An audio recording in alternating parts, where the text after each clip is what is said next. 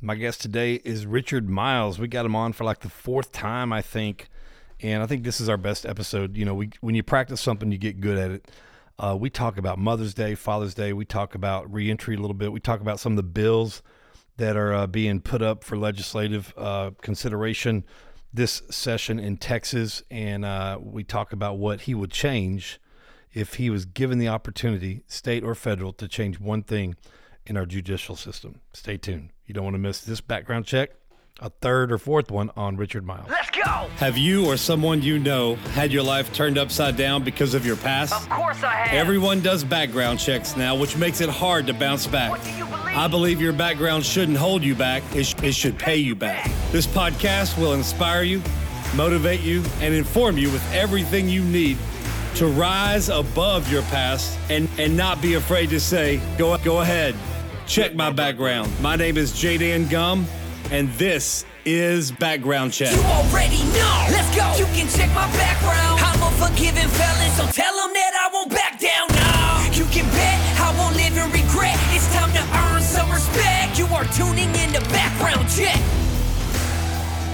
Hey everyone, welcome to Background Check Podcast. I'm your host Jaden Gum, and we believe your background shouldn't hold you back; it should pay you back. How are how is your background paying you back today, this week? Um, how are you going to make it pay you back? You have to in, you have to intentionally make your background pay you back. You can't just think that it's going to. You've got to be intentional about it, and you can do it. Uh, and there's plenty of there's plenty of episodes that show you, encourage you, encouraging stories of how people are are making their background pay them back. Uh, we don't have to take what our background did to us, what it, what it stole from us, and we can we can take back everything and get back even more. Okay, the Bible says that the the thief uh, has to pay back seven, eight times. So whatever you think that is, make it pay you back. Uh, welcome to the show. Um, we I'm not going to do a lot of shout outs on this one. Uh, I do have a couple announcements. We're in the final phases of our tran- our new transitional house that we're moving to. We're downsizing from the duplex to one property, but it's going to have a main guest house and a, a main house and a guest house. They're in the final processes right now. The owners of um, getting all the plumbing, electrical finalized and passed in that guest house. And our big moving move in day is May uh, May 27th, Memorial Day weekend. And so, uh, if you're listening to this and you're in the area and you want to come help, we're going to have breakfast at 8 a.m. We're going to load up the truck. And about 11:30 to 12, we're going to order pizza and have our, our last open house lunch at this property 9724 Summerwood Circle. The last one we'll have there. We've been there 11 years. A lot of ministry has taken place, a lot of deliverance, transformation, relational uh, stuff, covenant relationships. I mean, so much has taken place at this location, and we're expecting even more. God to pour out a double portion on this one property that we're moving to. We are registering with the city of Dallas. It's uh, the boarding home department. It's kind of crazy, but we're, we're getting it all done. We do need some help with finances. If you got it, you know, obviously we have to come up with a huge deposit, uh, almost thirty five hundred dollars, and then we have to pay our rent is is right at thirty five hundred dollars as well. So the the extra expense of having a deposit, you know, in our deposit we're getting back from our old house, the current houses that we're in uh, are not even close to that. I think it's two thousand total, and we won't get that for at least a month. So if you if you uh, want to partner with us, man, they they don't do Amazon Smile anymore. We do have an Amazon wish list. Check it out, see what's on there that you can help uh, buy for the new house. Someone bought all the dressers and nightstands that we need. We need doorknobs. We need fire alarms. I mean, smoke alarms, mo- uh, carbon monoxide detectors. We need so many things. They're going to make us number each room, so we need numbers. Uh, you know, all kinds of stuff we're going to need. And um, you know, and hey, we need some help with the studio. Uh, we're we're going to go video, and uh, if you want to, uh, if you want some shout outs for your company on the show, and you want to help um, provide like to buy cameras and stuff for our studio, uh, let me know. You know, that's that's a way you could sponsor part of the show. So let me know if you're interested in helping us buy a couple of cameras. Um, so the house, we got four guys living in our current home, and they're going to move into the new home. The new home has a neighborhood organization, um, and they are already up in arms about us moving in. Don't know how they know because we have not officially signed a lease yet. Uh, I announced it on Facebook, so I'm assuming somebody they found out on Facebook. So anyway, they're they're giving us some problems, but nothing the Lord can't handle. Uh, they're worried about us moving felons into the neighborhood, but uh, I assured them that that we're not the enemy. So we're gonna have a meeting with them on June 12th. So y'all be praying for that. Um, but yeah, man, uh, this if, you want to become a partner with us, whether you're sponsoring the show or whether you're just partnering with us, man, we could use the extra monthly support. You know, if you can afford fifty dollars, hundred dollars, some of y'all could probably afford five hundred dollars. And uh, if you just want to do it for a season, for what like for one year, we have a lot of people doing that, and this would be a great time to do that. Uh, you know, a lot of times people don't realize that would we have to pay that thirty five hundred dollars a month rent, no matter how many people we have living in the house you know, and uh, plus all the utilities and everything else. So, uh, uh, you know, our budget is around 12, 12,000 a month. And so we, we need some help reaching that. So if you, uh, if you think you're, and this, this is everything, but with bus passes, utilities, uh, every, everything that we do for the, for the guys, um, is an expense and we just need help. So, uh, I'm not going to beg, uh, but just do what's on your heart. If God's prompting you to give, go ahead and give. If He's not, then don't give. Do not give a penny to us. Okay. So, anyway, uh, just one wanted to make that announcement. Everything's going well. I'm I'm in the process of canceling or switching, canceling some utilities, switching others because we're going from a duplex, so we have two sets of utilities and and and all that. So I'm canceling one and having transfer other. So thank you for Kingdom Legacy Transport. They're going to let us use their big old truck. So uh, come on out, May 27th. Breakfast at 8 a.m. Uh, like I said, op- last open house lunch at 11:30 to 1:30, and then we're going to go over and take everything to the new house. You get to see the new house. So if you're anywhere near Dallas and you want to help us out on May 27th, come on. Go to forgivenfelons.org. Go to the contact page, and our physical mail, physical address is on there uh, of the of the old address. So uh, I'll put a flyer on the this show page as well, so you can see. Anyway, um, Mother's Day is coming up. Happy Mother's Day to all of you moms. Jessamy, happy Mother's Day.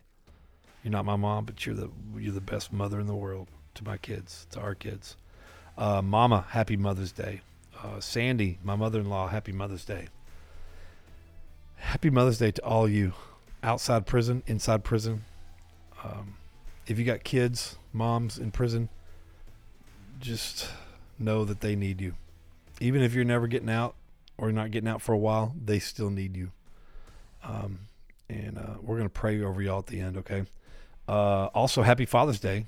Uh, I'll probably say it on the check-in because this this is the last full episode we're going to do for a couple of months. We'll come back maybe in the end of July and do uh, start season four.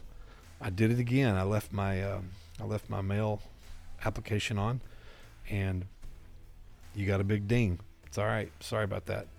Um, so let's see announcements. Oh, uh, we're brought to you by Clarity. So uh, Clarity Roofing and Solar.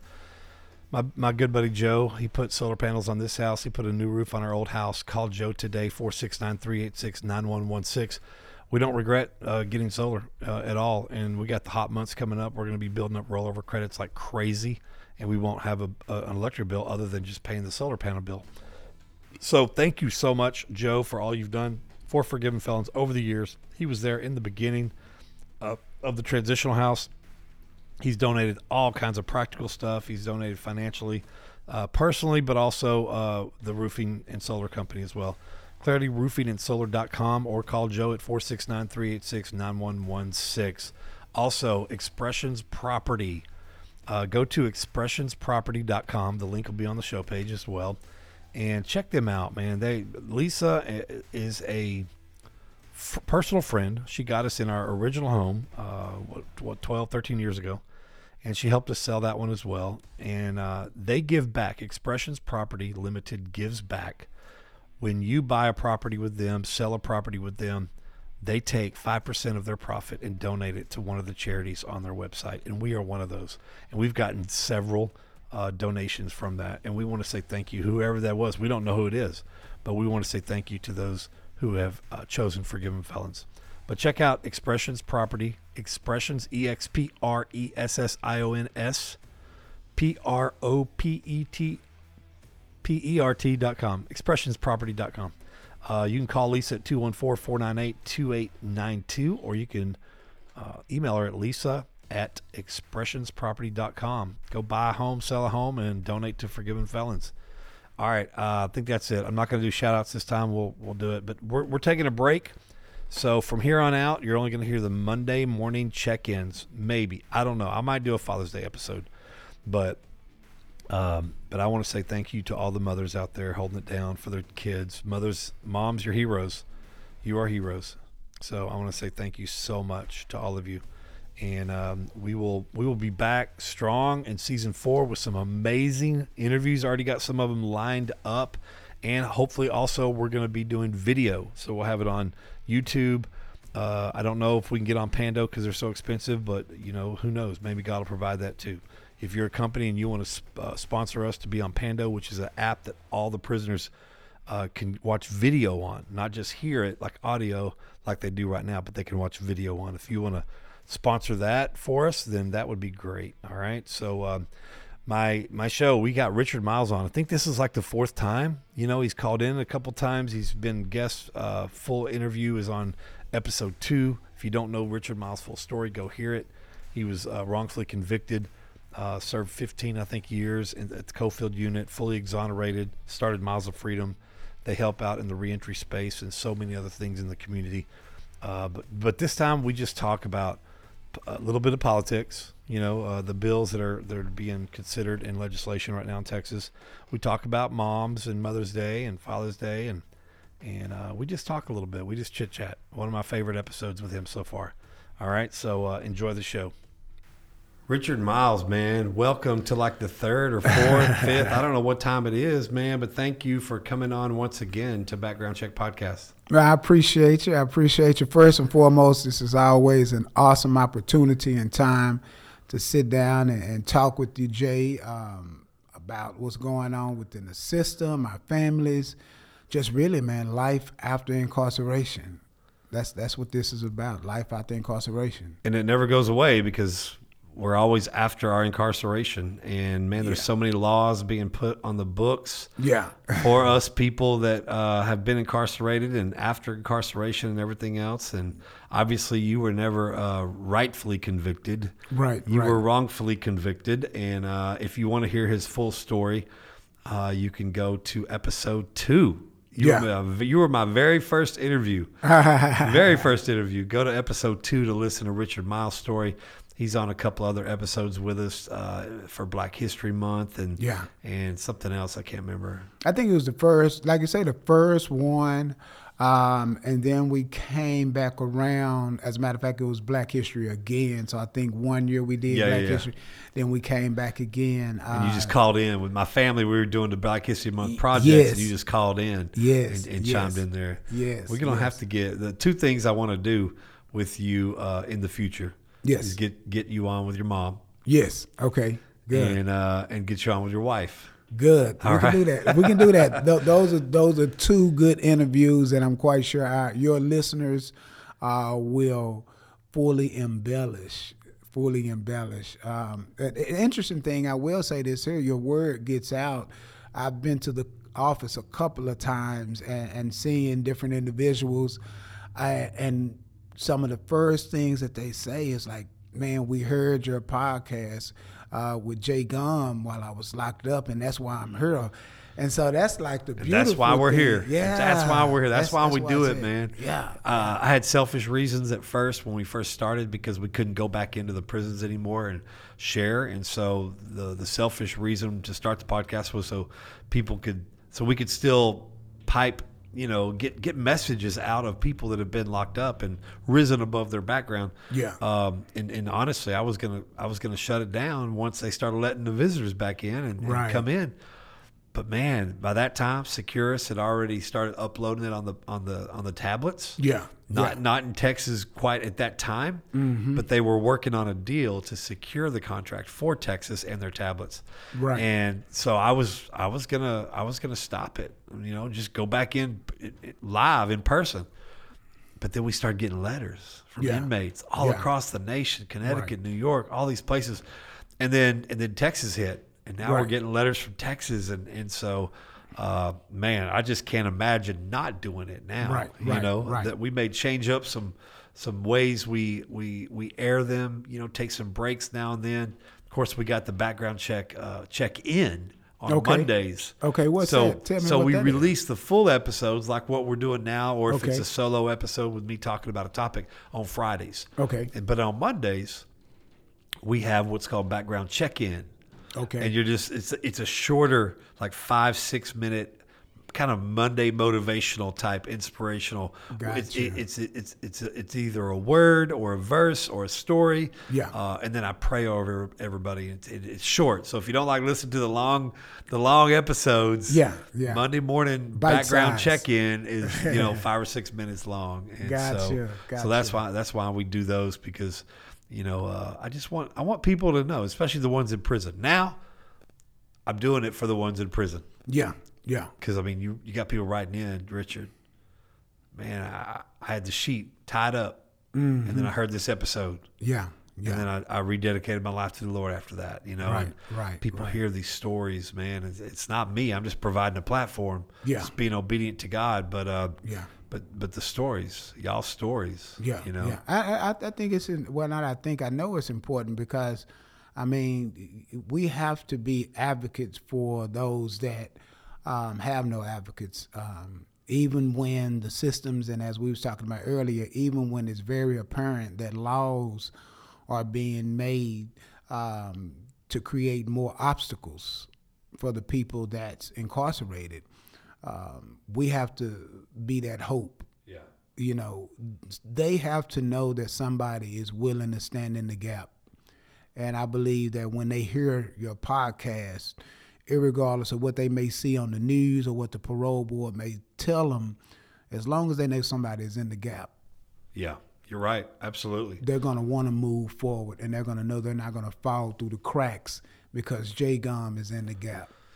That's good. I like that. Yeah, That that- almost kind of rhymed and rapped there, you know. I'm telling I'm you. gonna fall through the crap because Jay the crack because Jay Gum, is in the, gap. I like that, man. That's a, a t-shirt or something. All right, so today that we don't really have an agenda because your story's already out there. We're just going to talk a little bit about maybe some of the, the criminal justice bills that, Yeah. that are out there, good, bad, ugly.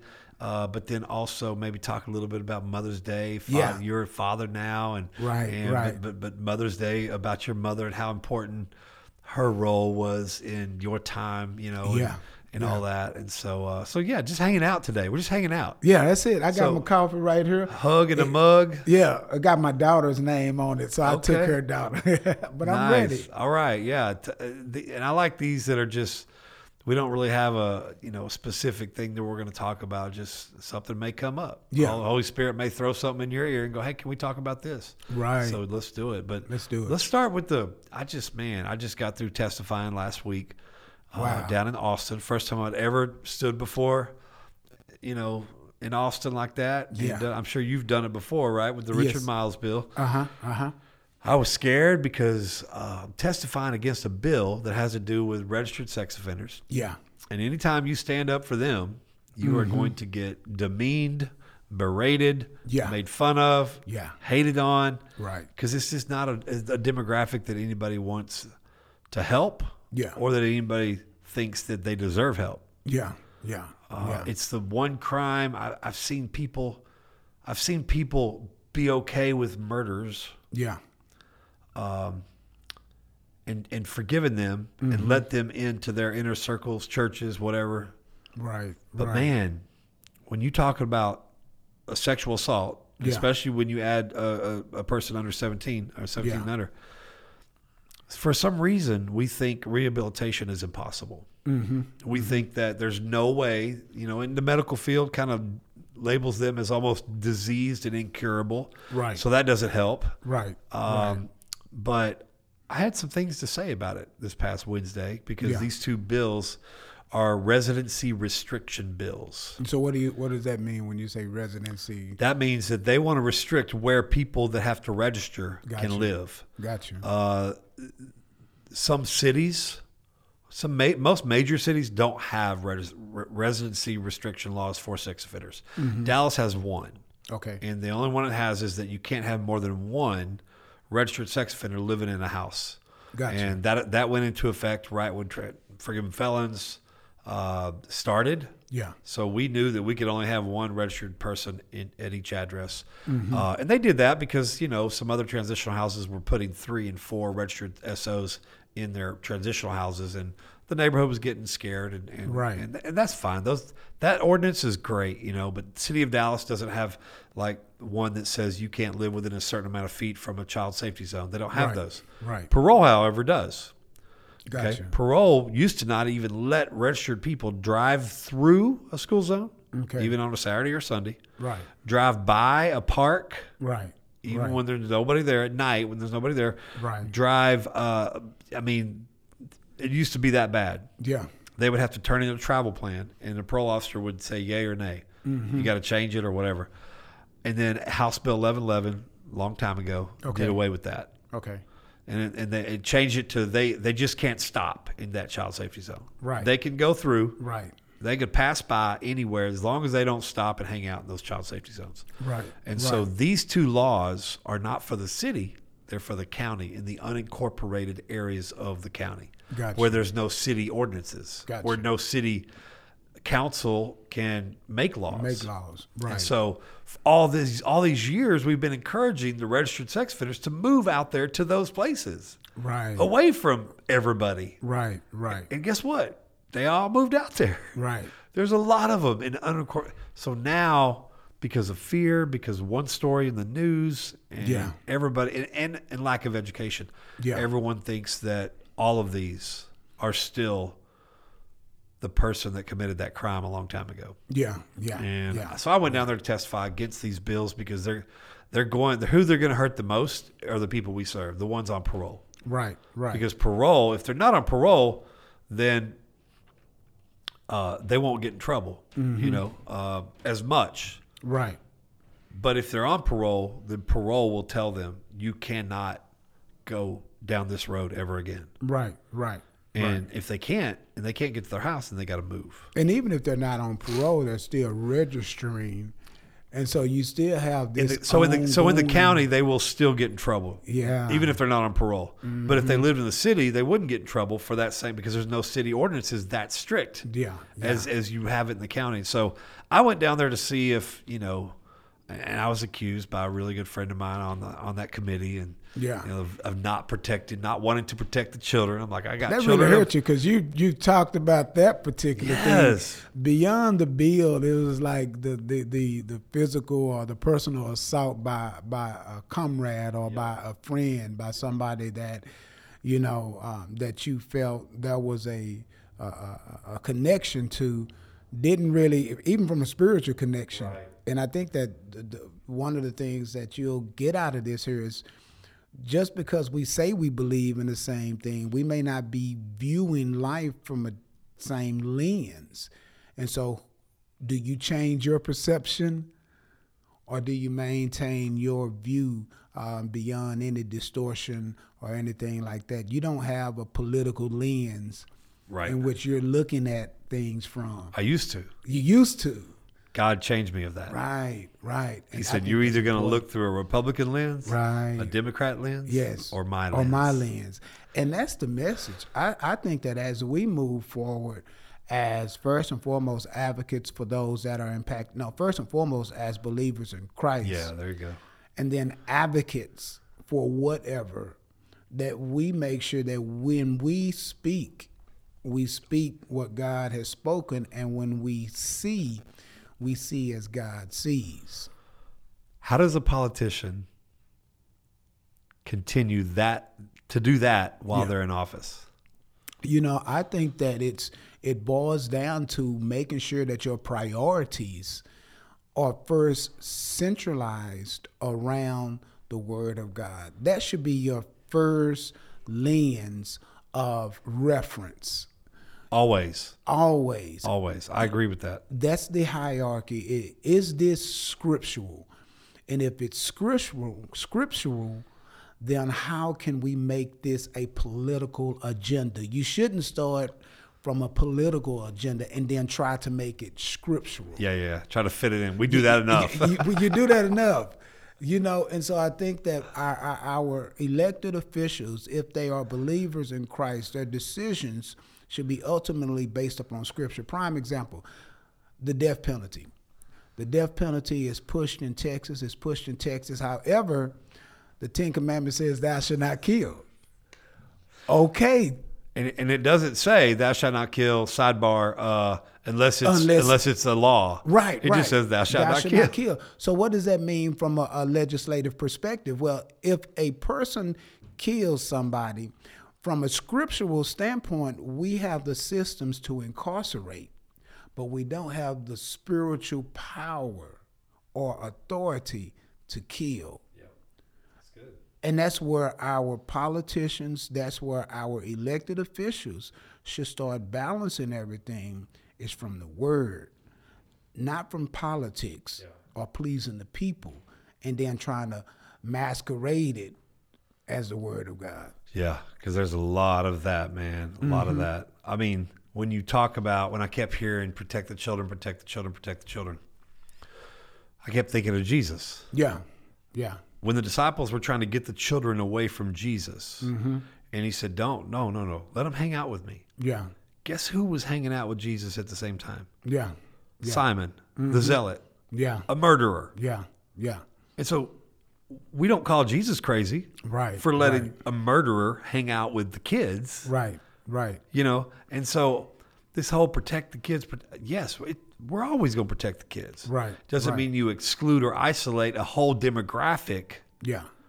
you know from being productive citizens in society because of that Right, there's right. got to be a way i did i do think there were some good things that happened i think a couple of them were like hey man i, I really like what you do we believe in what you do you know and one of them said it's too late to write new legislation right now but in the future one of them said I, I would love to sit down and have you work with us on on writing something that is that truly is Yeah. uh, protecting the whole community as a whole Right. Right. because if you just let registered sex offenders that aren't rehabilitative Yeah. loose in the streets because they can't live anywhere, so they're living off grid, that is not safer for our community at Right, all. right, Um, last legislation, uh, the Richard Miles Act bill, whatever you want to call it, passed, and so right, uh, right.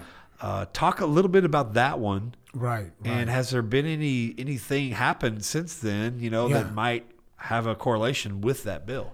Yeah, so you know, we, we, the Richard Miles Act was we started testifying on that in 2019. Uh, Representative Anchia reached out to me, and basically, it was just a bill at first that really addressed the procedural um, acts of police officers and investigators as it relates to ensuring that all the evidence that's collected during that time of investigation and prior to trial is turned over to the DA and to the attorney. Now tell me real quick, why does a bill like this have to even be made? Yeah, that's a good question. I mean, you know, I did an interview with Shaun Rabb with Fox 4, and we would think that all the evidence is turned over, and it boils down to one word integrity. You know, at the end of the day, it's a lack of integrity, I think, within the processes of our criminal legal system.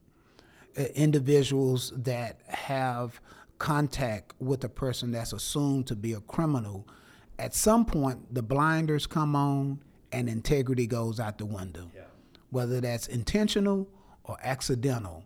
And so the Richard Miles Act basically highlights the importance of making sure evidence is turned over.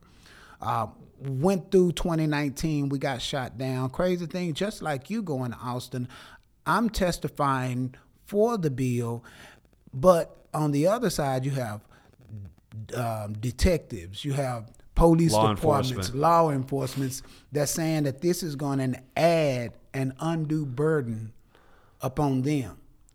So an undue burden added upon you cost me 15 years of my life Come as an innocent man. Yeah. Five minutes Oh. to say everything is turned in versus 15 years because you didn't turn everything in. Because that was that was an integral part of your case. And yes, Stuff yes. not being turned in that could have that could have caused you from being It- it wrongfully was- convicted. It was my case. I mean, you know, as we talked in times past, I got the stuff on Coffield unit 13 years after I had been locked up, and in the police files, it had who did the shooting. So had that been turned in, and they had this before I went to jury trial. Because I remember the very first interview we did, you said uh, that your dad requested police files, and there Mm-hmm. Was like very few pages. Yes, yes. And then the and then uh, Centurion, Centurion, yes. got requested, and there was 85. a lot, yes, eighty five. Yes, So my dad goes in 01, 2001, Freedom of Information Act, sent it to me, 25 pages, nothing really of substance in there that I could use. Went ahead and filed my writ of habeas corpus. Fast forward 2008. Centurion goes to the same entity, Dallas Police Department, requests the same Freedom of Information Act, get 85 pages, and it's in these police reports that all of this Brady material is just disclosed, and it began to turn the lock. And so, fast forward, I get out, I started testifying. We got shot down in 2021, and Representative uh, District Attorney John Creuzot and uh, Representative uh, no Senator Royce West came back with the idea of putting a name on the bill.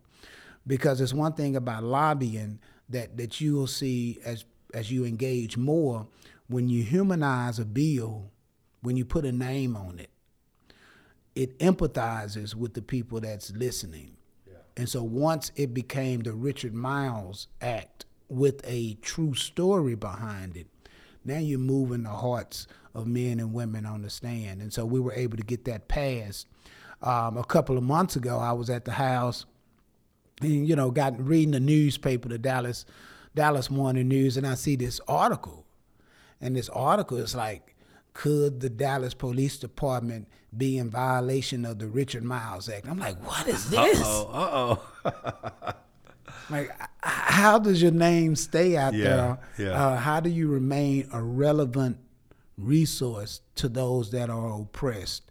You know, let your actions lead and not always your words, your actions and deeds. And so, reading this article, um, it came up that the processes that the Dallas Police Department were using as it related to evidence and how they tag evidence they were not tagging evidence in the right manner and i think it was like 90,000 pieces of evidence.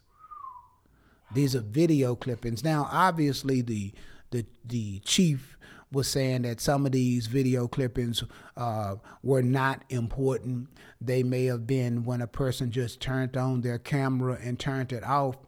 But you can't understand or weigh the value of something that you don't have. Yeah. You can tell that to the public all day long because you don't have Because on it. the opposite end, there might be one or You two in there be one that will two. be able to help somebody not not be wrongfully convicted. not be wrong. And, and at the end of the day, that's what we want. Yeah. I, I've realized, Jay, that we have a criminal legal system that aspires justice. Yeah, We don't have a criminal No. justice system. I agree. And so we need to make sure that everything that's within the legal system proves justice. And when a person takes an individual to jury trial, or when a, a person takes an individual to trial and they've been convicted, at that point, the courts have paid the victim what it's due, which is justice, because a person has been convicted. But there is still a overwhelming response of justice for the person that was convicted because the system must then implement rehabilitation.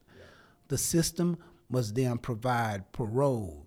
The system must then provide reentry resources that adequately provide justice even for the accused. Yeah. Wow. So good. Yes. Uh, so we know that there's there's some that are out there this year. I know there's one about studying recidivism. Yeah. And ah, gosh, we need that one bad because when I testified last Wednesday, or when I testified uh, on the 19th of April, um, you know, the people that were testifying against the bill had had a set of statistics that they reported. Right, And then right. all the committee members, you know, during their break went and studied their own recidivism statistics for a couple of hours. Right. Uh, and and none of them matched up. None of them matched up. Mm-hmm. Right, And I know, I know uh, from being in that recidivism population, Mm-hmm. you know, I'm I'm I'm part of the I'm part of the population that doesn't that has not recidivate recidivated, but I know for a fact that stats get embellished based on your agenda when presenting whatever stats you want to provide. Yeah. Whatever you're fighting for or against, you can come up with a set of stats that support your your your side. Yeah, yeah, And so I, I I I don't know too much about the bill, but just the just the title of its own, yeah. study in recidivism. Right. I, I think we need one. I think Yeah. we need a recidivism study. Yeah. But it, I think it needs to be done not by one entity that has one perspective. I think they need to include people Yeah. like me and you. They need to include law enforcement. They need to include doctors or uh, not doctors, but just professional people in the field to, to study all this stuff because, you know, uh, the system.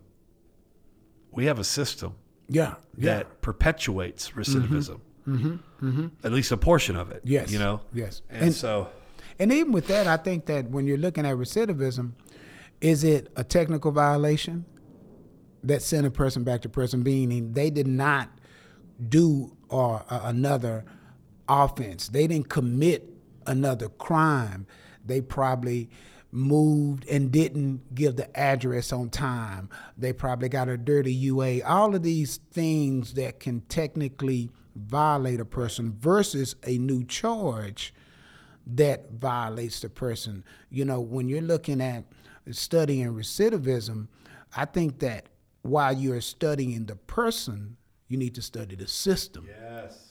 If you're going to truly come back and say recidivism is high, then that means the entity that holds the people should be held accountable to make sure there are components within the system that give way to rehabilitation. I- I've come to the conclusion that people incarcerated reach redemption before they reach rehabilitation. So good. They so good. They get a chance to deal with their demons. They get a chance to deal with whatever they went through. They may not get a chance to ask for forgiveness to the person that they violated, but that person in prison is redeemed. Now, what does the system need to do to assist in rehabilitation? Because that redeemed person can be released and not rehabilitated. Right. So good. And now they're going back into the system and they feel like their redemption wasn't even true. And God has said, No, I've redeemed you. Everything else is left up to the people that's in control, the governing authority. When Jesus was saying, He say, render unto Caesar what is Caesar. Well, Caesar needs to rehabilitate. I agree. They're I missing the piece. So I think that this recidivism study, this bill, it shouldn't just be pointed at the people. Yeah. That's so good. It should be holistic to Because the system. because you know what you touched on, a lot of people call jailhouse religion. Yeah. You know that they make a decision while in prison. That's the redemption part. That's that the they, redemption. They they they feel because they had an encounter, whether it was in their pod or whether it was in church or Yeah. whether whether they, they had an encounter with Jesus Christ. Yeah. And they they got redeemed. Yeah. Uh, and then they get out and and are put in a system, a Yes. parole system. Yes. That is highly flawed, highly. Oh, so antiquated and Yeah. so needs needs so much. You know, we we need prison reform, but man, we need parole reform too. Yeah. Yeah. We need we need parole reform and judicial reform. Yeah. uh, we need it all. We Yeah. need it all. And when you just look at one instead of all of them, then you're just like you're you're, you're kind of like hitting that, that whack a mole game where Yeah. you know you're not really you're not really doing you're just going to the next one and just and not really fixing anything. Right. You know, and so um, right. Right. Right. Right. okay. Uh, any other bills you want to? You know, I mean, it's, it's some progressive things going on. You know, uh, Representative Carl, Carl Sherman, uh, I believe he's been on your uh, podcast a couple of times. I think that he is a very uh, progressive and proactive um, individual as it relates to the work that we do. Uh, obviously, he, he's uh, pushing the ACs, uh, air conditions inside the prison systems. You know, I was on Coffield unit. Uh, Coffield's one of the first prisons, you know, that was really put together years and years ago.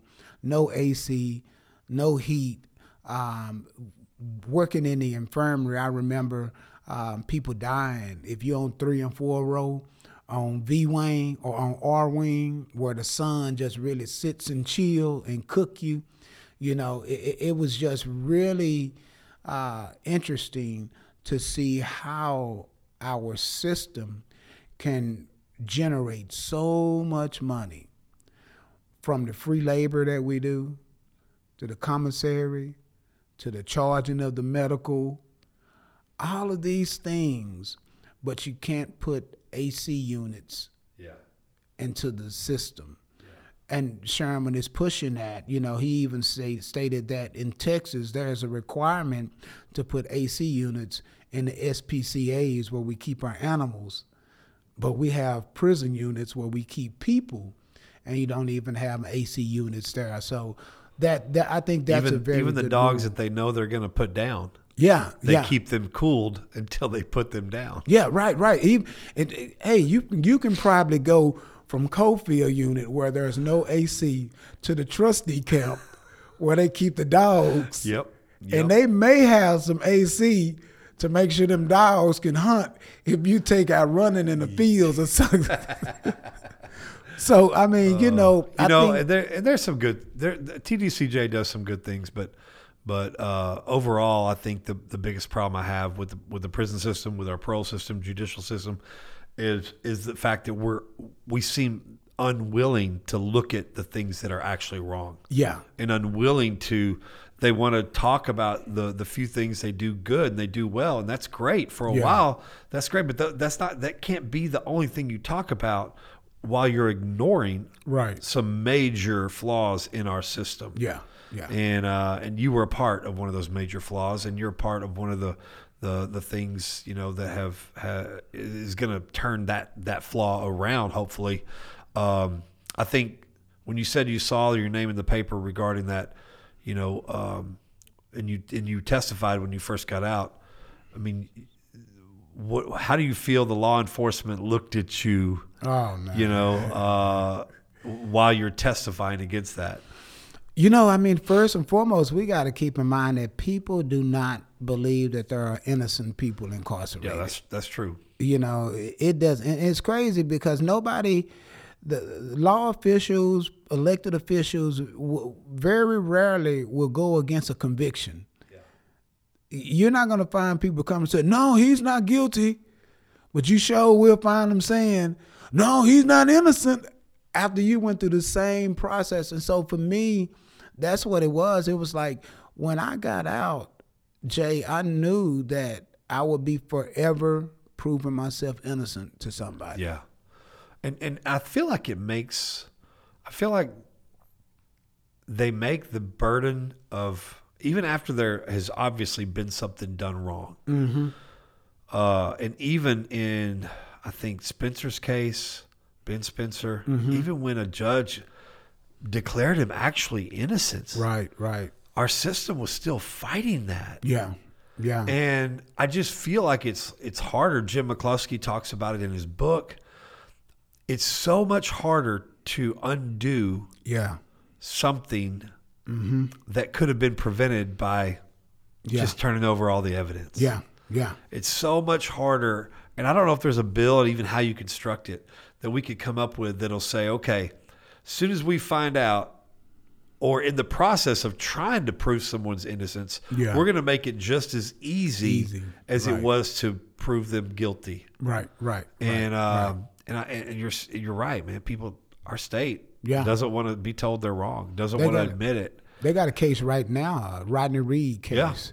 Um, and I was reading uh, some of the background of it, and it's crazy that they are basically saying because he didn't submit the evidence in a timely manner, they don't really care if he's innocent or guilty. You didn't do it in a timely manner. Well, if I don't have the money to buy my transcripts, if I don't have the money to get a free world attorney, then how can you time bar me when I know your innocence should be the key that unlocks it? And, and, and we talked about this before. In the county jail, everybody will say that they're innocent because they haven't went to jury trial.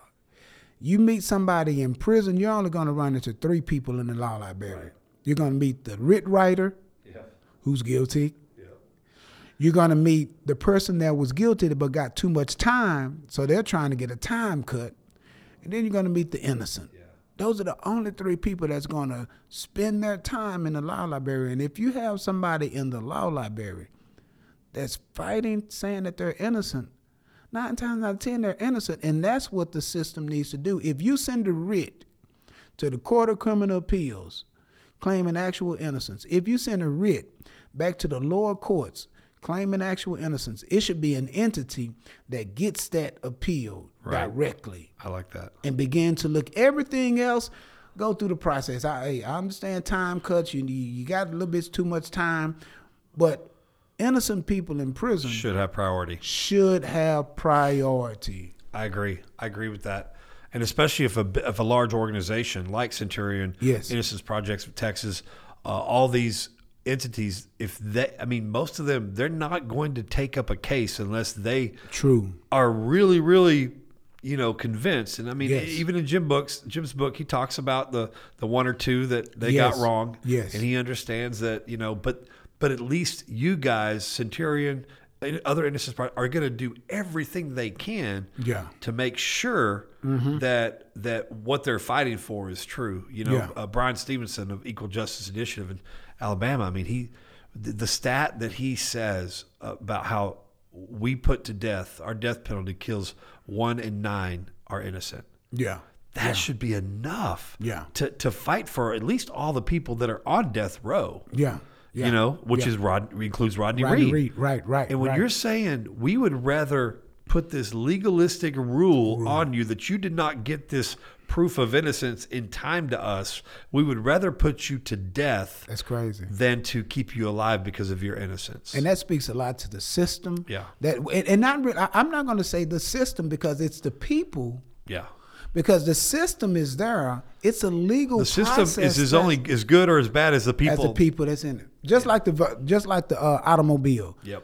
The the automobile is only as safe as the person driving it. Correct. If you're drunk, you're not a good person behind the wheel. And I think that a lot of our people are drunk off of pride. Oh man. They're drunk off of hatred. They're drunk off of racism. They're drunk off of prejudice. They're drunk off of self influence. And when they get behind that wheel, they're swerving. yeah. and, and and how do we urge our elected officials when you get behind this vehicle of legalism don't be drunk Yeah. Off of whatever we need you the, the, the bible says what, what it says you have to have a clear mind Right. a sober, mind, Yep. how do how do our elected officials begin to get behind the wheel of our criminal legal system soberly That's so good. That's so good. Without getting drunk on voters, Uh, going up the ladder moving up. You- You, don't get drunk on all of that. Stay sober minded. so good. So when you're talking to somebody, you are for sure that what you've said is not distorted by anything of personal influence, Yeah. financial gain, or power. That's where we are right now. Yeah. That's where we are. All right. So we got Mother's Day coming up. Yes. And uh, you have an amazing mom. Yes, yes. So let's talk about her. And uh, I think you got a birthday. Yeah, yeah. In two days, I will. April 26th, I will be 48 years old, man. Dude. Yeah. Happy birthday. thank you, thank you. I didn't want to tell you until today, but yeah. So this is like my birthday interview slash. All right. So everybody in prison, get you a honey bun. Yeah, Put yeah. some peanut butter on it. On for me, one for me, one for me, one for me, one for And me. say happy birthday to Richard Miles. Yeah, All right, yeah. man. But I, uh, uh, one of the things I kind of noticed at church yesterday was, you know, my dad had passed six months before I got out, which means my dad passed right around Mother's Day. So uh, they had the funeral in June, which means he had to pass. I, I have to really find out, but I think it was like the second week in May, and I was wondering why my mom was kind of kind of depressed on yesterday going to church, and then my sister stood up and testified, and that's why I was like, oh, because I was in prison, and so the the passing of my dad um, was something that I more so dealt with in prison and not so much out here, because it had, to me it had already been dealt with. Um, but my mom, to your point, you know, got out um, and she, I moved back in with my mom. I was 34 years old, and you know, it, was like I had never left, which is good and bad because she was looking at me like I was 19. and and and for me, I think the biggest thing for me and what I encourage anybody that's incarcerated is we have to learn to get rid of pride. Um, pride would have kept me from going home to my mom, thinking that, you know what, I don't want to put this burden on you, mom, or I want to do this by myself, mom. And I had to understand that I was handicapped. People incarcerated, we, we don't really connect being handicapped, but we are. We've been isolated from the world. You know, we're emotionally handicapped we're physically handicapped. And so when you get out, you need assistance. Technologically handicapped. Technologically handicapped. So you need assistance. Yeah. And so for me, my mom opened up the doors in her heart um, and allowed me to come back home, uh, which was very important and yeah. it, it was very timely. Yeah. How, I mean, what does it say about her that she was there with you your whole sentence, knowing that you were in there wrongfully convicted. Yeah. I mean, did she ever express like anger at God, our system, anything? Yeah. You know, my mom never to my face. You know, it's it's no telling what what happens when you go home and yeah. and go to bed. Like when we go to the bunk, it was a many a nights that I yeah. had to pull that little yep. thin blanket over my head and and crying under the covers. But when we had our visits, it was always these visits of, uh, of, of outpouring. She would tell me what's going on out here, but never really. Uh, never really doing a, a a, a criticism against God, and I think that it was really because we understood that you have life, and then you have God, meaning that we will experience life. We can experience life with God, or we can experience life without God. Either way it goes, we're going to experience life. Exactly. Yeah, yeah, yeah. And my mom knew in order for us to make it through that point in my life, we had to rely on God because it was beyond our control. The first phone call I made that night was to my mom, and when she said, she said, Richard, we know. She didn't say, I believe. Believe is one thing.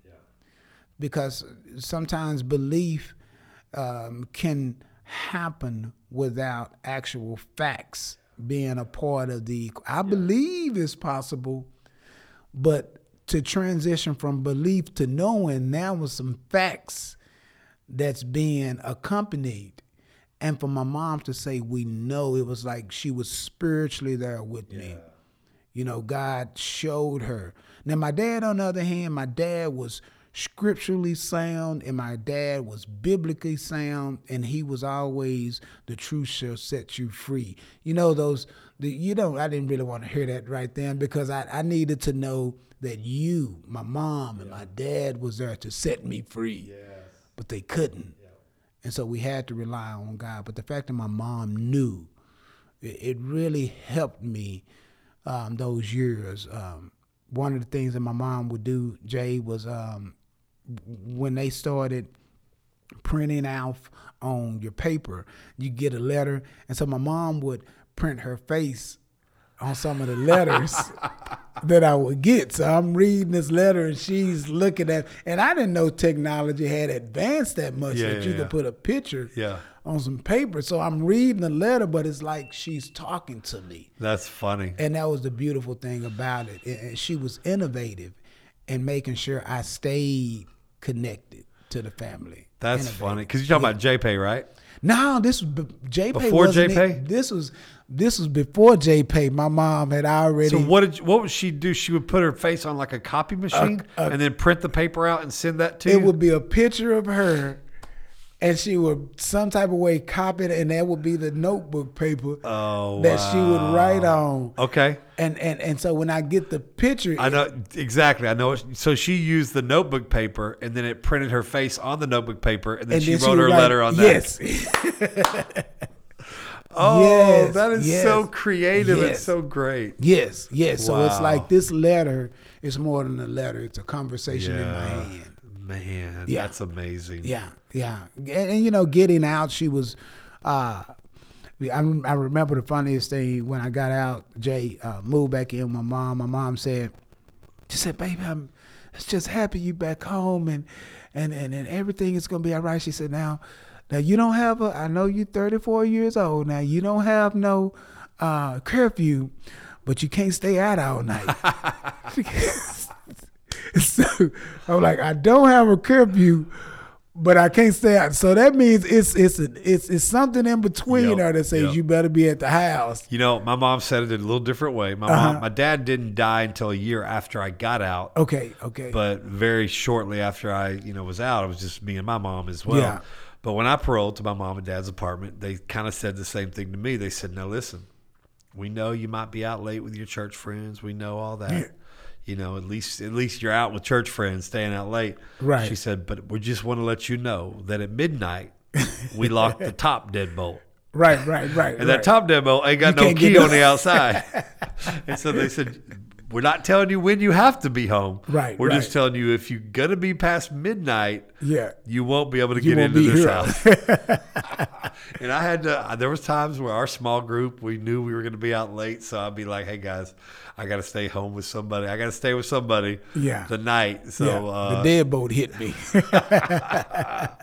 you know, I tell that to guys that come to forgiven felons, yeah, how, you know, there's, there's guidelines. Yeah, to to to every we all we all get out to a group home. Yeah. Whether it's the Dallas Transitional House, Yeah. Whether it's Forgiven Felons, the Freeman House, or the Gum House, Yeah, Or the. Miles House, Right, We right. all come to a group home, Yeah. And there's a house manager. Yeah. My mom was the house manager. right, right, right, right. My right. dad thought he was the house manager, Yeah. but my mom was truly the house manager. right, right, right, Uh, right, You know, and, and there were there were specific times that they ate. Mm-hmm. So there was chow time at the Gum household. Yeah, Uh, and if I wanted to participate in chow time, Yeah. I would come at that time. Yeah, If I right. wanted to eat my own commissary or whatever, Right, then right. I, I wouldn't have to be present at the the chow time. But if I came at, at, at ten o'clock expecting my mom to make me breakfast, It's it's, already happen. past breakfast time. She done finished that at eight eight nine o'clock. Yeah, And yeah, so, uh, yeah, so I yeah. tell everybody that, man. You know,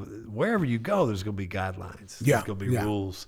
So, yeah. I uh, agree. So I so agree. Father's Day's you know coming up a little bit later next month. Um, what can you even imagine being a father Mm-hmm. and being in prison on Father's Day? I know you, you weren't a father when you were in, but you, you were friends with a lot of fathers in yeah, prison. yeah. It's you know, um, I, I got a good friend. His name is uh, Christopher Jones. Uh, Chris and I got locked up around the same time. Chris was 16, 17 years old. I was 19. Chris had a daughter. Uh, Chris ended up getting a life sentence. Um, and, you know, for me, going to prison with no kids, I never really could connect to that. But now I'm out, man, and, and I have two two daughters. I could not fathom being separated from my kids. I couldn't fathom it. Um, and and I don't know. It's it's it's kind of hard to say at the end of the day who does it hurt more. Right. You know, yes, it's going to hurt the child because that parent is not in that place, but then it has to hurt the parent because this is a seed that you can't take care of. You know, that you're limited in your interactions with. Um, we went to a uh, Rod Ministries breakfast, which is one of our uh, community partners in the space of reentry. And I remember uh, a couple of months ago when we went, it was a guy and his daughter. And the daughter, when we was getting ready to close out the breakfast, she said, "Can I just say something?" And so she gets up there, and Jay, she she begins to cry. But the moral of her short testimony was, "The children need you." that was all that she could say. And, she looked at her dad and she said, I'm glad that my dad is back here. And, and, and when she said that, it was like she spoke for kids of incarcerated families everywhere, regardless of what sent that parent to prison. It's a child somewhere saying, I need my parent. I need my parent. And so it was hard for me to to put myself in those individual shoes. Um, and even harder when you find out that they have kids and they don't come see them or they can't come see them. And so you grow up with seeds that you haven't even taken care of, that's been cultivated by society, and now they're growing abnormal you know, you pray that they're cultivated in in a loving household, but when you wasn't there, now you're taking the blame of that, and you know, once again, that's another level of redemption. You got the crime that you you have to be redeemed from, and now you have the responsibilities that you were not able to be a part of. That you got to ask for forgiveness as well.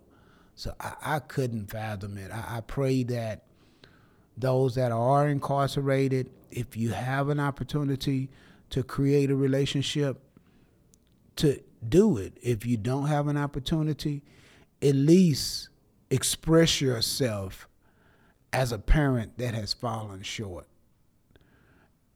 And that could be enough to give that child an opportunity to heal. Yeah. Because that's what we wanted. If we're talking about children and we're talking about families incarcerated, what does the parent incarcerated have to do to create a space of healing for the child so that they don't grow up distorted or that they don't grow up feeling like that they are headed to where their parent is. That's so good, man.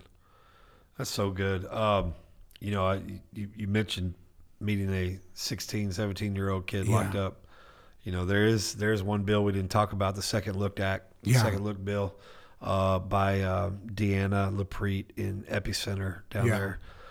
She um, she's been they've been trying to get this bill passed, and it, and it got some traction last legislation, um, but but Governor Abbott vetoed it, and mm-hmm. um, you know, and he was he he made it clear that he was vetoing it because there there are some uh, some extenuating circumstances that that have to be worked out first before they can pass it because the repercussions of passing a bill like that are, are far and wide. So right. you want to make sure that everything, all the T's are crossed and the, the I's are dotted. And so I, I haven't checked to see how that bill's faring this time, but I'm hoping that uh, whatever representatives, because the Second Look Act, it addresses people that were were under seven, 17 and under, right, minors, when especially when they were convicted by the law of parties, mm-hmm. where they weren't the one who committed the crime. Right. They were just in a group. Right. So they were convicted for being in the uh, hanging around wrong people. Right. Right. Right. Right. at, at right. the wrong time. Yeah. And uh, and that was their their biggest crime. And as a 15 year old, uh, I know we we were sent one guy named Daniel. He was he, he got arrested at 15. The group of kids he was in, a lot of other 15 year olds. There was an 18 year old that took took somebody on the other side of the the wood the wood tree line mm-hmm. and murdered him. Mm-hmm. And that the 18 year old said, "Well, if if if you go lenient on me, I'll cooperate and give you all the names that were with me." Right, right, right. And right. the person who pulled the trigger got 20 years and was out in 10. Mm-hmm. Everybody else that he named got 60. Yeah, and we're yeah. out. Daniel did he did two years from 15 to 17 being confirmed as an adult in, right. in Harris County Jail.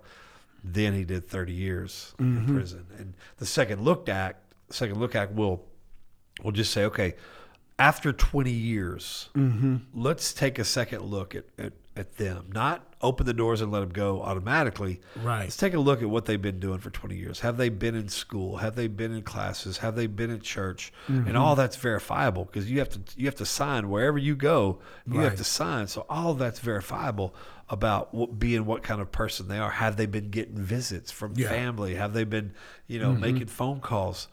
You know, and let's take a second look after 20 years and see, and, and, and the result would just be making them eligible for parole after 20 Right. years, not granting them parole, Right. but just say, you know, let's shave 10 years of mandatory service because Right. Daniel had to do 30 of that 60 before he was even eligible. Mm-hmm. And and I'm just like, man, if if if this bill can somehow get passed, we could give we could give some some some kids that Yeah. made bad friend choices at 15 Yeah. 10 years of their life back Yeah. Yeah. you know Yeah. because yeah. most of them that just got in trouble for hanging around the wrong person i guarantee you they've learned their lesson Right. Right. i right, guarantee you Right. Right. and if you don't let them out a little if you don't try to find a way to get them out the system is going to make them such a hard individual yeah.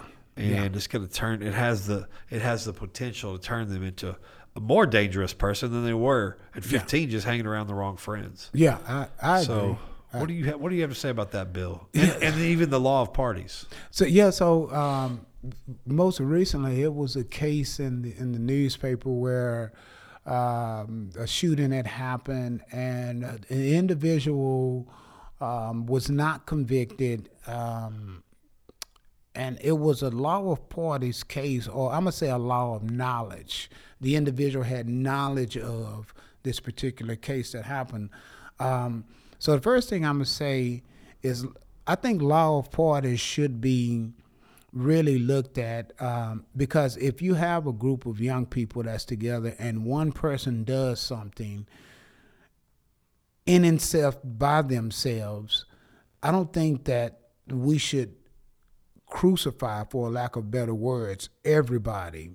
Because if me and you together and I do something, you scared crapless. Number Yeah. one, you, I, am not Yeah. gonna say, you know what I'm saying? Absolutely. So fear is the first response that our youth will grab on to. Now, after fear is going to be anger, right? So if something happens and, and a person falls in fear and they don't want to tell anybody, so you're convicting a young person for being scared to tell on something else.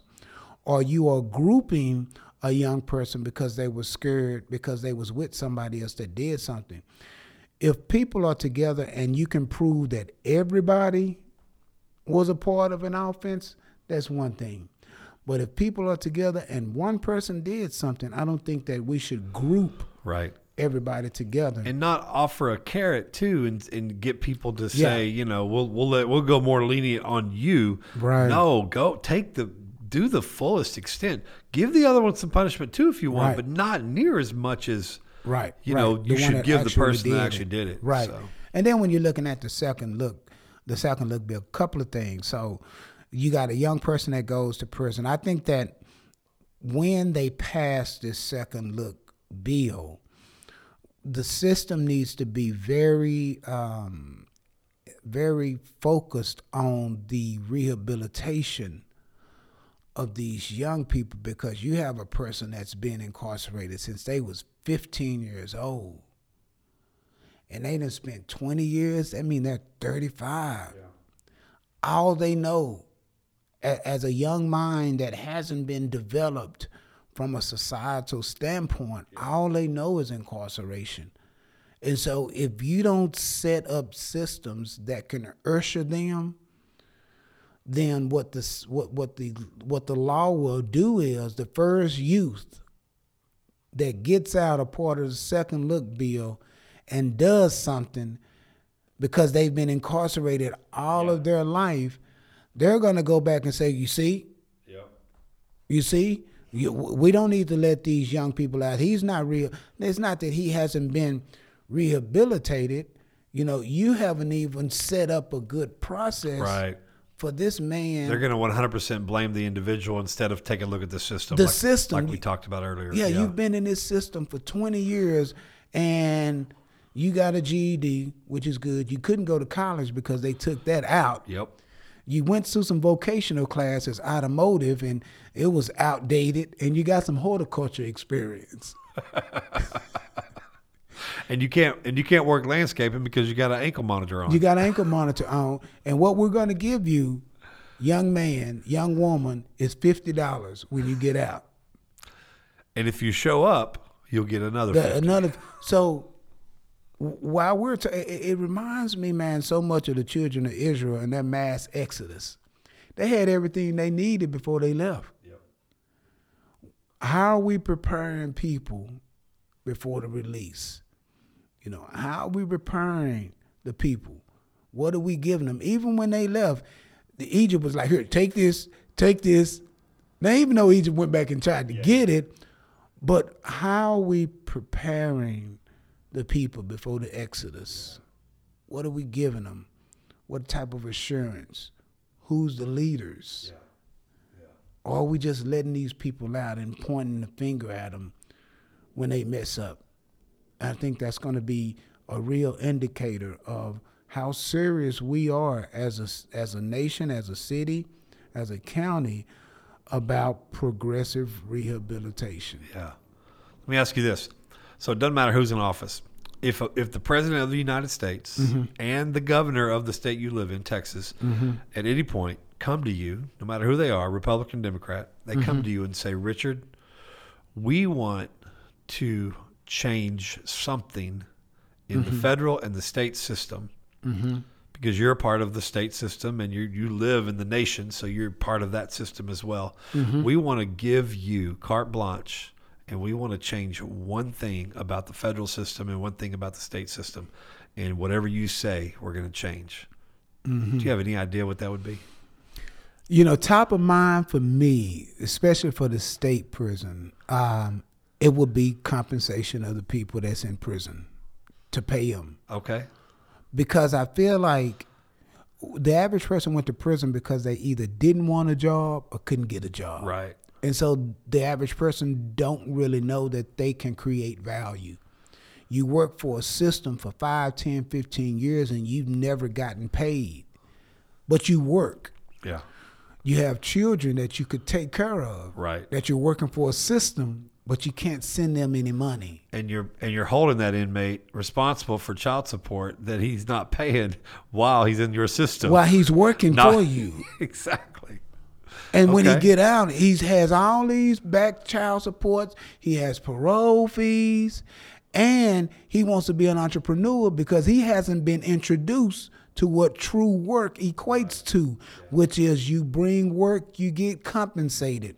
I feel like low hanging fruit. If people incarcerated were able to be paid, and then within that pay, we're going to allocate this to you for you to support your kids, or we're going to allocate this to go back to the victims' families, or, or whatever. I feel like that is a low hanging fruit, and it helps when you get out because now you got more than fifty dollars.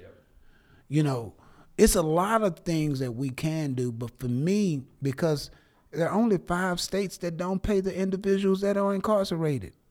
Texas, I believe it's Texas, Louisiana, Kentucky, all of them are the southern states. I'll just leave it and let I'll let the hero Google to find out what five states there are. That's your homework assignment. There you you can't go. Google, but you got to look it up. Okay. Anything from a federal standpoint? I You mean, know, I'm not privy to federal, but what I will say is, Jay, we've been doing this 11 years. Uh, Miles of Freedom. We have not received one federal recipient because the people that get out of the federal prisons are equipped way different than the people that get out of state. Okay. They have different resources. They have different job connections. They've been treated differently. We don't. It's no reentry for the federal prison population because it's they're handled differently. Ninety-eight percent of our people are from the state prisons, right? Uh, and so for me, I think the state needs to look at the federal system and see and they're going to see vocations. They're going to see trades. They're going to see adequate medical assistance. They're going to see individuals working and getting compensated they're going to see visitation done on a whole different scale that's the challenge. I will say, I will say that uh, I, I agree with you because all of the federal Mm-hmm. inmates, that, former inmates that we've had on the show, they don't have as much negative to say about the system. About the system. It still sucks being in prison. Yes. being away from family. Yes. But they seem to uh, they seem to complement more Mm-hmm. some of the systems, uh, and some of them even like created classes and things that were Right. allowed to be done by an inmate. You know, Right, right, And so uh, so yeah, they seem to do it. Uh, and man, that whole the whole f- the First Step Act. I think Mm-hmm. you know. I got so many texts. Hey, did you see what Trump did? First Step Yeah, Act. I'm like, yeah. that's great, Right, but that doesn't right. have anything to do with who we help. No, it, it, it does not. And yeah. I think in that sense, some of the really good. I mean, I've we're we're, we're lining up some more federal inmates that that were privy to that were a result of that First Step Act, mm-hmm. and it, it, I don't know why states won't look at some of the good the federal system does. yeah. They're not perfect. Yeah. they handled COVID not very well either. Right. Right. Right. Right. But right.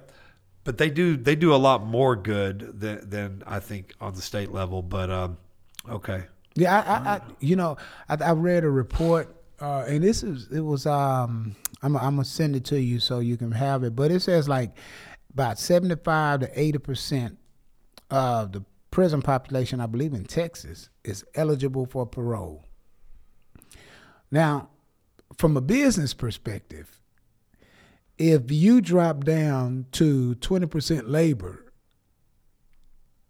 you're not going to be able to function. And so when we look at state prisons versus federal prisons, I think that we have to really look at the, the reason why these state prisons have to exist and the magnitude that they do because of the amount of work and revenue that these state prisons produce, man. I mean, Texas prison. I mean, t- t- t- uh, because I've studied this system, Texas prison system is a revenue generating machine. So much that Governor Abbott took over 400, four, was it 400 million dollars last year from the Texas prison system to go towards the, the, the wall project, building the wall. And my question is when you take that amount of money from an entity, something is fixing to go down. You know, you're finna take some services away. You can't just take four hundred million dollars and not offset it by taking away rehabilitative services by cutting down staff and keeping people incarcerated more because you don't have enough staff to to let them go eat chow or let them go to the rec yard. You're looking at those small changes within the system that has to happen to accommodate these resources that are being reappropriated. So it, it it's a it's an advantage that the states have the opportunity to govern prisons. It's a disadvantage for the states to allow the federal government to come in and monitor these states' prisons because now they're going to be operated differently.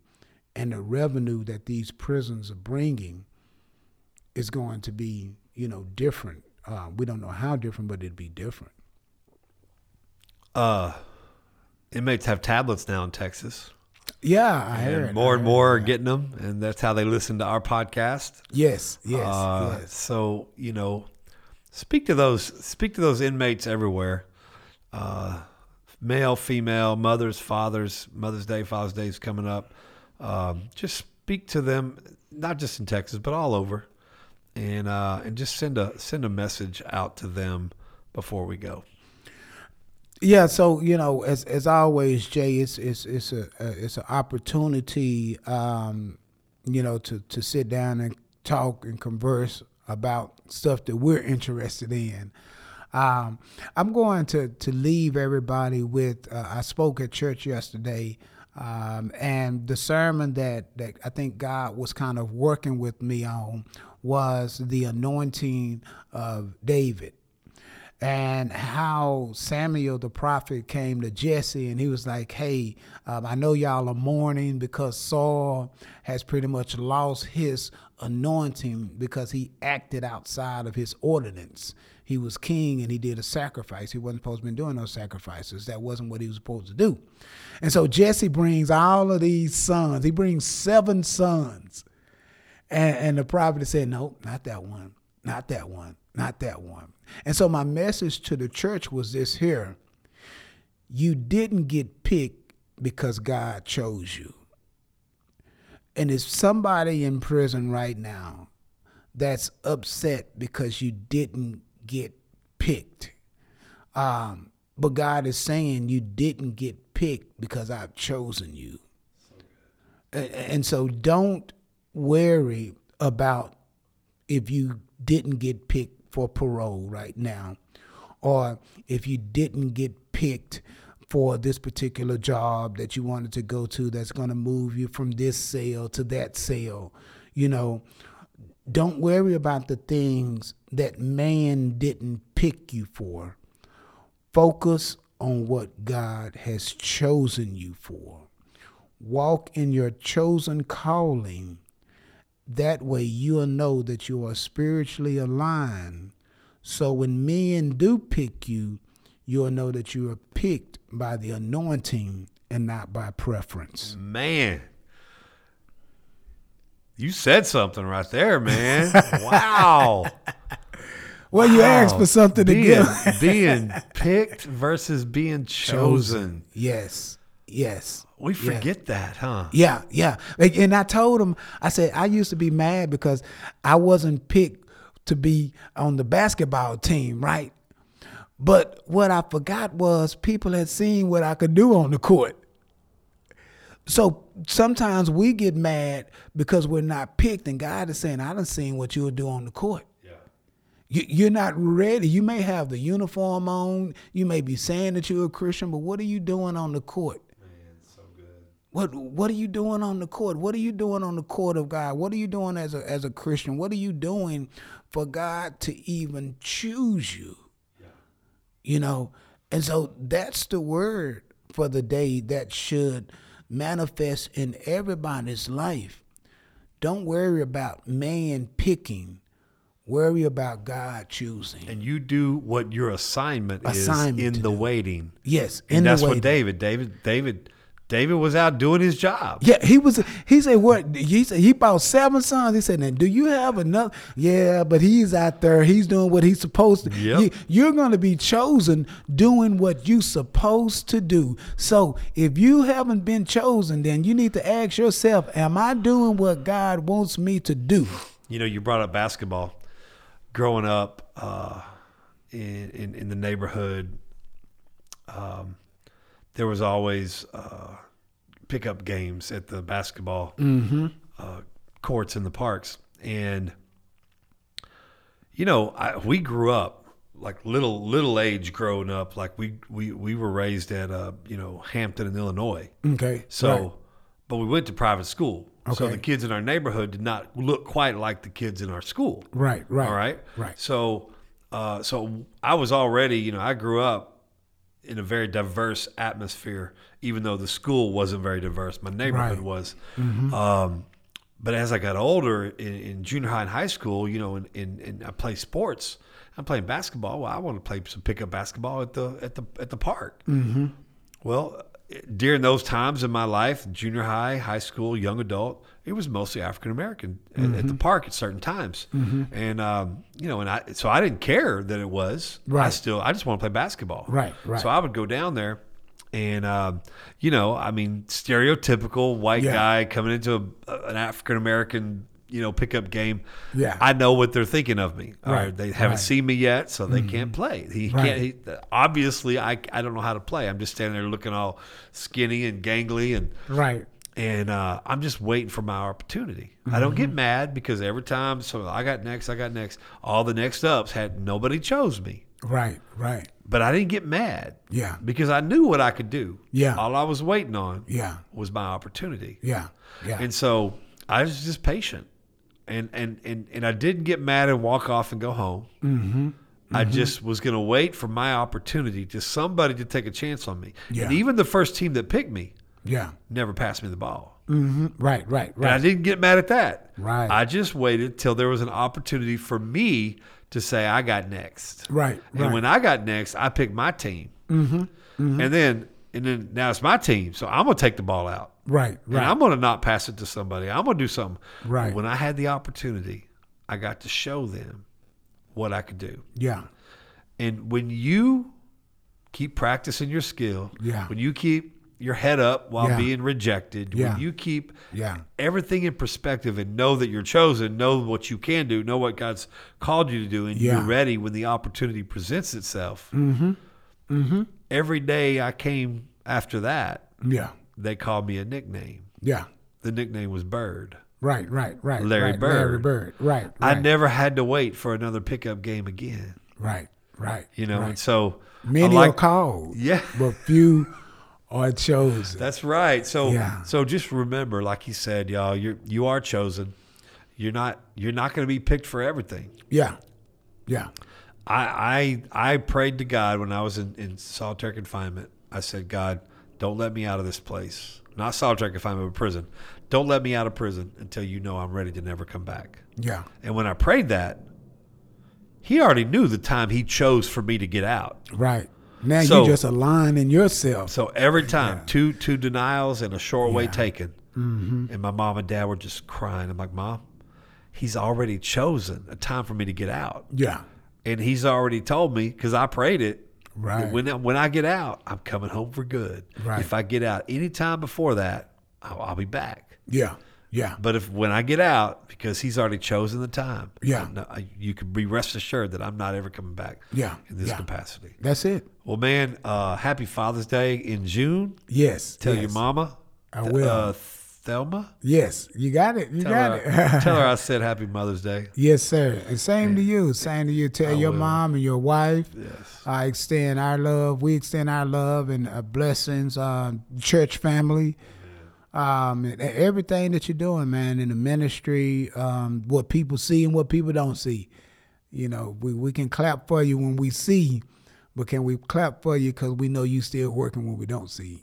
Amen. So appreciate you for that. back at you, man. Yes, sir. See you later. Thanks a lot. You too. All right. We want to thank Richard Miles again for coming on and just being a regular guest on the show and depositing so much wisdom. Oh, I hope you got some of those things that he said. Incredible. Picked versus chosen.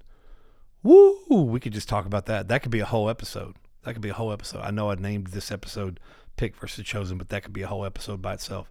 So um, let's let's pray. Let's pray. Father, in Jesus' name, I thank you for Richard. I thank you for his wife and kids. I thank you for his mom and his his dad, uh, Lord. But I thank you for his mom, uh, Thelma, who's just an amazing woman. Lord, we lift her up to you uh, right now uh, with Mother's Day. Lord, we know Richard had a birthday recently, so happy birthday, Lord. Just bless him. Let this life be that this next year be even his greatest year ever.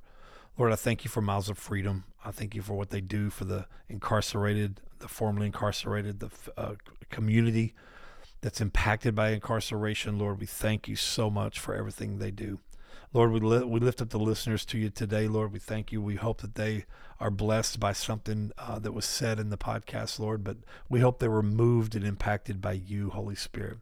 We ask you just to be with them, be with their lives, be with their families, be with them in their cell, be with them as they're working out, laying down, going to sleep, waking up, whatever they're doing, be with them, Lord. Lord, we sp- we sp- especially lift up the moms to you. Lord, it's Mother's Day, and we while we are honoring moms all year long, we we thank you especially especially this time of year, Lord. Thank you for give the moms a big hug wherever they are this year, this Sunday. Give them a, a big hug, no matter what church they go to, whether they're at home, whether they're in prison. Lord, we thank you for the moms. We could not, we're, no, we, we're nowhere without moms. Even our first mom, Eve, we're nowhere without her. She had to, she had to be with Adam to have all of us. And so we thank you for our moms everywhere.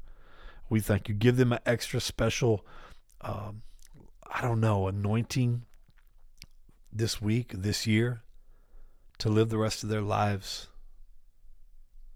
like they so selflessly do for others. Give them the greater anointing to do that. Lord, we just lift up everyone, uh, the moms, especially in prison.